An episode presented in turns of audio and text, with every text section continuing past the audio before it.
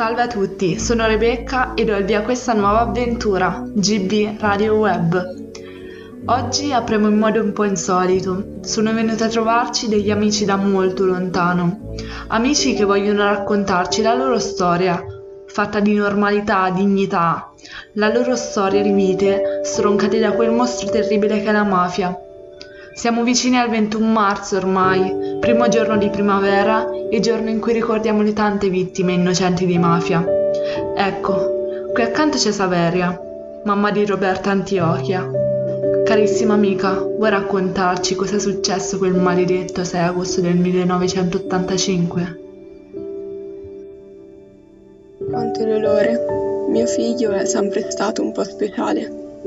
A quell'epoca non era così scontato voler fare il poliziotto, sai. Eppure lui si è arruolato. Era simpatico, pieno di vita, un po' scapestrato, certo, ma serio e deciso. Sapeva distinguere il giusto dall'ingiusto, e non è poco.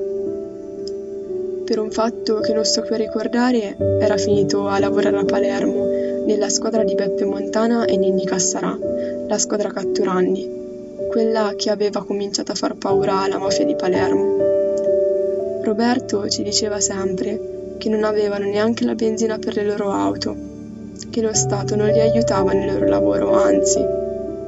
Lui era convinto che ci fossero delle talpe della mafia anche dentro la questura.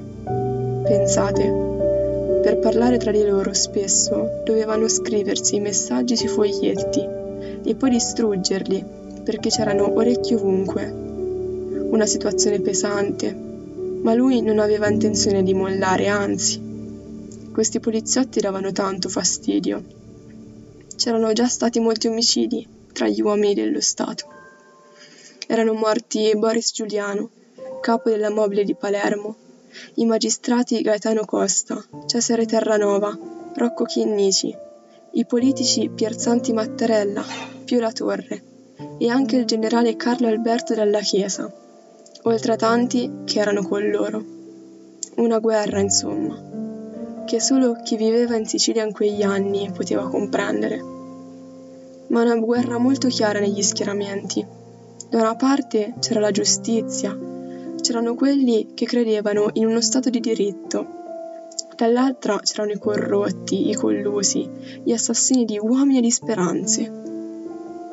Roberto era stato trasferito di nuovo a Roma quando uccisero Beppe Montana nell'85, ma prese le ferie per tornare a Palermo, per fare da scorta all'amico Ninni Cassarà, che sapeva avere i giorni contati. Un morto che cammina, insomma, proprio come Borsellino dopo l'omicidio di Falcone, e proprio come loro qualche anno dopo, i servitori dello Stato, quelli veri, erano stati lasciati soli, e da soli si muore. Il 6 agosto alle 15.30 Ninni stava rientrando a casa e appena sceso dalla macchina lui e Roberto furono falciati da raffiche di Kalashnikov. Si è parlato di un comando di almeno otto uomini e la telefonata è arrivata solo la sera. Mio figlio. Ma dovevamo rimanere lucidi, calmi, si dovevano fare un sacco di cose e la prima era riportare a casa il mio ragazzo. Neanche il biglietto aereo ci pagarono. Non me lo fecero vedere, ma ormai avevo capito tutto. Silenzio. Dolore. Perché quando ti uccidono un figlio, sparano anche su di te. Mi hanno tolto una cosa importante, molto importante perché il figlio me l'ero fatto io, lo volevo vestire io.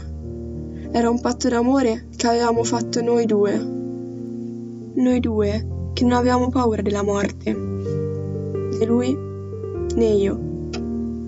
Ucciso dalla mafia e dalla solitudine in cui lo Stato aveva lasciato i suoi uomini migliori. Ma io non mi sono arresa e ho fatto della lotta alla mafia la mia missione. Io, donna ribelle, colpita nelle viscere e nel cuore da ciò che di più terribile può capitare ad una madre, l'assassino del figlio. E allora ecco il mio messaggio, amici miei, che l'esempio del sacrificio di Roberto, il suo credere nella giustizia e nello Stato, la memoria di coloro che sono stati uccisi da questo sistema criminale, la mia memoria e quella di tanti altri, possa agire come una forza sempre viva per sconfiggere il mare profondo dell'Italia, la corruzione, il malaffare, la mafia. Grazie Saveria. Qui con noi oggi c'è anche Matteo Luzza. Ciao Matteo. Ed è qui per raccontarci la storia di suo fratello Pino. Salve. Certo, non avrei mai pensato di doverlo fare, ma raccontare è diventato un dovere per me, per non dimenticare Pino, un bravo ragazzo di 21 anni, normale, un ragazzo come tanti, che lavorava con papà una piccola impresa edile, quando tornava a casa andava anche ad aiutare i vecchietti del paese a fare la spesa, a portarsi l'acqua. Insomma, faceva volontariato. Poi, quando poteva, andava a passeggio su e giù per il corso del paese, faceva le vasche. Anche a Perugia si dice così, vero? Si incontrava con i suoi amici, ragazzi e ragazze come lui. Ma si era innamorato Pino, innamorato di una ragazza e la ragazza si era innamorata di lui. Come accade sempre a vent'anni quando si vive in un mondo normale, ma il nostro mondo in Calabria non è normale. Lì spadroneggia l'andrangheta, le varie famiglie che si fanno la guerra tra loro, le faide, per affermare il loro potere sul territorio, per far vedere chi veramente comanda e chi invece deve stare sotto. Quella ragazza, poco più giovane di Pino, era la cognata di un boss emergente della famiglia Gallace, che stava rafforzando la sua rete di rapporti mafiosi, con matrimoni e con messaggi che solo quel mondo può capire. Quella povera figlia non sapeva di non essere libera, di non poter scegliere per se stessa, di non potersi permettere l'amore era destinata ad un matrimonio combinato. Pino il 14 gennaio del 1994 saluta nonna e le dice che sarebbe andato a Vibo Valencia. Da lì nessuno l'ha più visto. Era incominciato un incubo. Nessuno sapeva nulla e nessuno poteva minimamente immaginare. Due mesi. Tanta gente c'è stata vicina in tanti conoscevano Pino e ci dicevano se sparisce uno così bravo, qui siamo tutti a rischio. Ce lo fecero ritrovare il corpo, o ciò che ne era rimasto. Sì, perché a questi mostri non gli è bastato ammazzarlo, no no, gli hanno anche dato fuoco, poi l'hanno sepolto, dove nessuno avrebbe mai potuto trovarlo. Ma non è stato così. Un pentito il 21 marzo ci ha detto dove l'avevano nascosto. Almeno adesso una tomba ce l'ha, una, una tomba dove portare un fiore, dove piangere, anche se le lacrime ormai sono finite da un pezzo. Abbiamo saputo che era stato attirato in un tranello, che lo avevano avvicinato dicendogli che volevano parlargli del suo fidanzamento. In un certo senso non avevano mentito.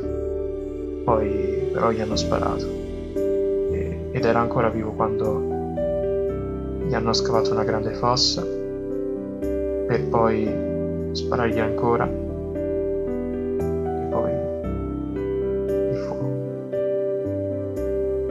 La morte di Fino è servita anche come messaggio nell'ambiente mafioso. Sapete come dicono uffici ammazzare? Per dire agli altri mafiosi che Gallace contava, che aveva potere, che così finiscono tutti quelli che scalfiscono la dignitudine. Quella strana cosa che è la considerazione che gli altri hanno di te, quel concetto che si riferisce all'idea che il mondo è fatto del tuo potere e del tuo onore, ma del tuo potere di dominare le persone. Se non l'avessero fatto ammazzare e lei fosse stata libera di scegliere il suo fidanzato, avrebbero dimostrato di essere deboli e in quell'ambiente non è possibile. Ed ecco perché oltre che sparargli l'hanno bruciato, perché il segnale fosse forte e chiaro. Il potere. Pensate, quando è stato ucciso con i suoi assassini c'era anche un ragazzino di 17 anni che doveva entrare nell'andrangheta e nel mentre che Pino bruciava gli è stato chiesto di sparargli addosso. La sua prima prova di coraggio. Coraggio e poi il processo. Adesso abbiamo la verità, abbiamo avuto giustizia. Poi certo, la rabbia, se ci pensi c'è, ma mai successo. Almeno adesso abbiamo una tomba e speriamo che non abbia sofferto. Ecco lo scopo della mia vita. Ricordare per denunciare e ricordare perché la memoria di queste vittime innocenti di mafia ci dia la consapevolezza del valore della lotta quotidiana che tutti dobbiamo compiere per sconfiggere la mafia. Quella mafia che ha ucciso perché due ragazzi si amavano. Grazie Matteo. Adesso vorrei lasciare la parola a Polixeni, sorella di un ragazzo albanese che era venuto come tanti a lavorare in Italia. Polixeni ha scritto una lettera al fratello che è stato ucciso dalla mafia pugliese a soli 22 anni, e questo perché si è rifiutato di cedere ai ricatti dei caporali. Il 5 settembre del 1999 alcuni di questi caporali albanesi, aiutati da un italiano, entrarono nel casolare dove lui viveva e lo picchiarono ferocemente. Tre giorni dopo Isotela Rai muore per le ferite riportate. Caro Iso, non dovevi, semplicemente non dovevi morire. Non era per te la morte. Non ricordo neanche più come ci hanno avvisato. Quelle lingue ce l'hanno comunicato. A noi lo disse nostro fratello maggiore, che lo sapeva da 20 giorni, ma che voleva ritardare lo stazio. Fu allora che venne anche a me la voglia di partire, perché in Italia non si poteva morire non c'era la guerra, non c'erano regimi come da noi che ti strozzano lentamente. In Italia non si muore, in Albania sì. Si muore di malattie non curate, di torture del vecchio regime, di strazio per il tempo rubato, di fame, di disoccupazione. In Albania si moriva se non partivi. In Albania si muore tanto e spesso ma non in Italia, dove tutto funziona, dove ci sono soldi e vestiti. Invece tu sei morto in Italia, in una terra bionda di spighe, sotto il sole che piace tanto ai turisti. E non dovevi morire.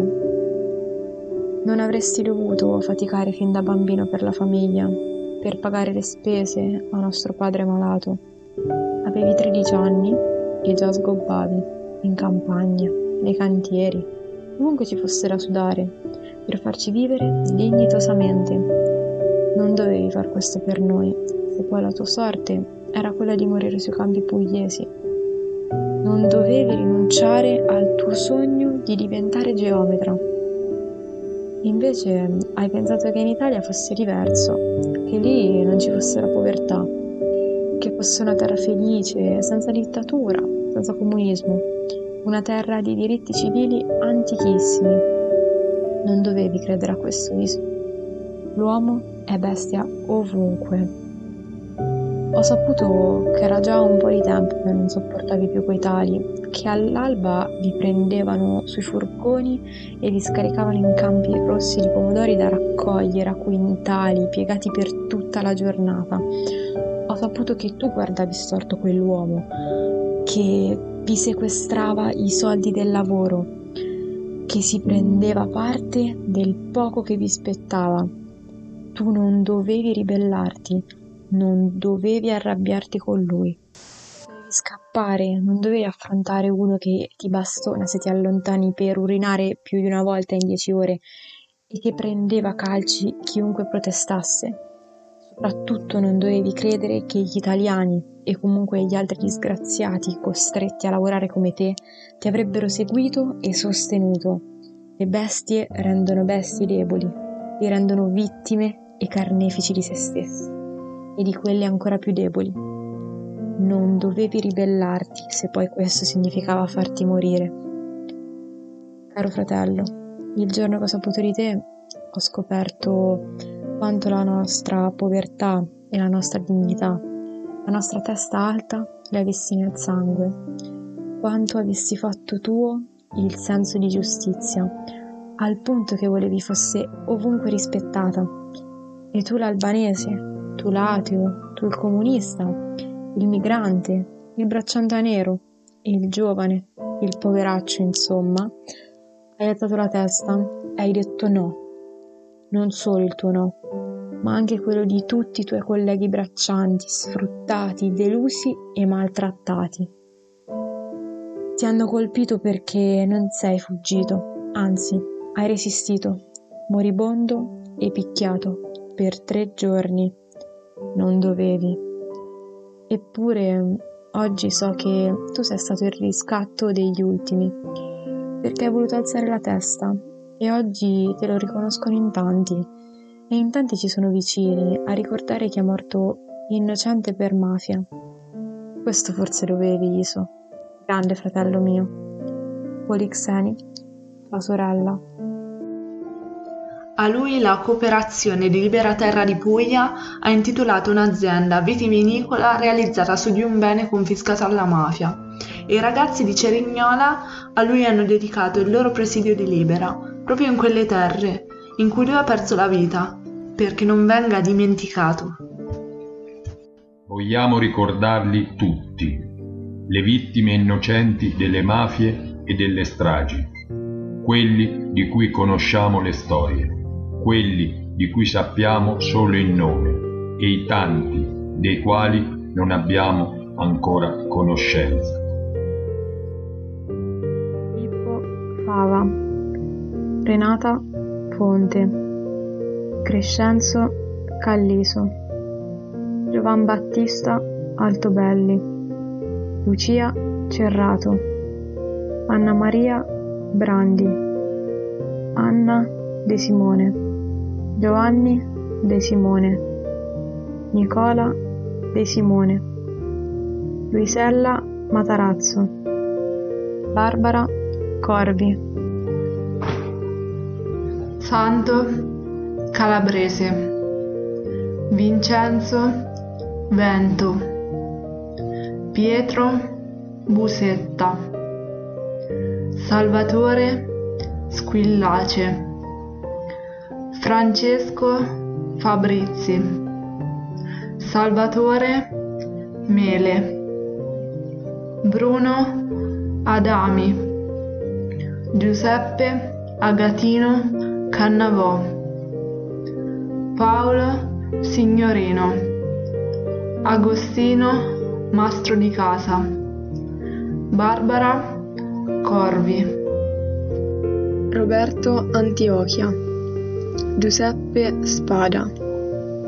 Antonio Enrico Monteleone. Giancarlo Siani. Biagio Siciliano Giuditta Milella. Carmine Tripodi. Graziella Campagna. Giuseppe Macheda. Mario Diana. Barbara Corvi. Francesco Alfano. Vittorio Esposito. Salvatore Benigno. Claudio Domino Filippo Salzone Giovanni Giordano, Nunziata Spina, Antonio Bertuccio, Francesco Prestia, Domenica De Girolamo, Barbara Corvi. Rosario Iozia, Giuseppe Cutroneo, Rosario Montalto, Antonio Civinini, Carmelo Ganci, Luciano Pignatelli, Giovanni Di Benedetto, Cosimo Aleo, Aniello Giordano, Giovanni Mileto, Barbara Corvi, Maria Luigia Moroni, Federica Taglia la Tela, Abramo Bastarella, Pierfrancesco Leoni, Susanna Cavalli, Angela Calvanese, Carmine Moccia, Valeria Moratello, Giovanni Calabrò, Michele Brescia, Barbara Corvi,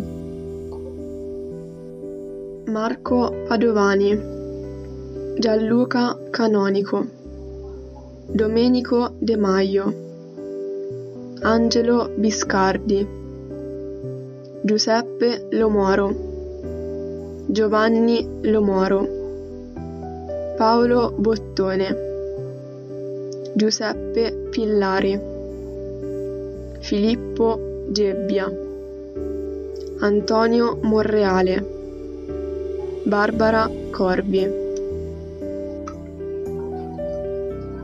Pietro Patti, Giuseppe Mangano, Gioacchino Taglialatela, Sergio Cosmai, Giovanni Carbone, Barbara Rizzo Asta, Giuseppe Asta, Salvatore Asta, Beppe Montana, Antonino Cassarà, Barbara Corvi. Luigi Stagliano, Mario Ferillo, Salvatore Ledda, Giovanni Garcea, Sebastiano Morabito, Nino Duva, Luigi Aiavolasit, Francesco Guadalupi, Francesco Paolo Semilia, Giuseppe Rechichi, Barbara Corvi, Antonino Scirtò, Paolo Svezia, Paolo Ficara, Roberto Rizzi, Amedeo Damiano, Giovanni Selis, Giuseppe Insalaco, Giuseppe Montalbano, Natale Mondo, Donato Boscia, Barbara Corvi.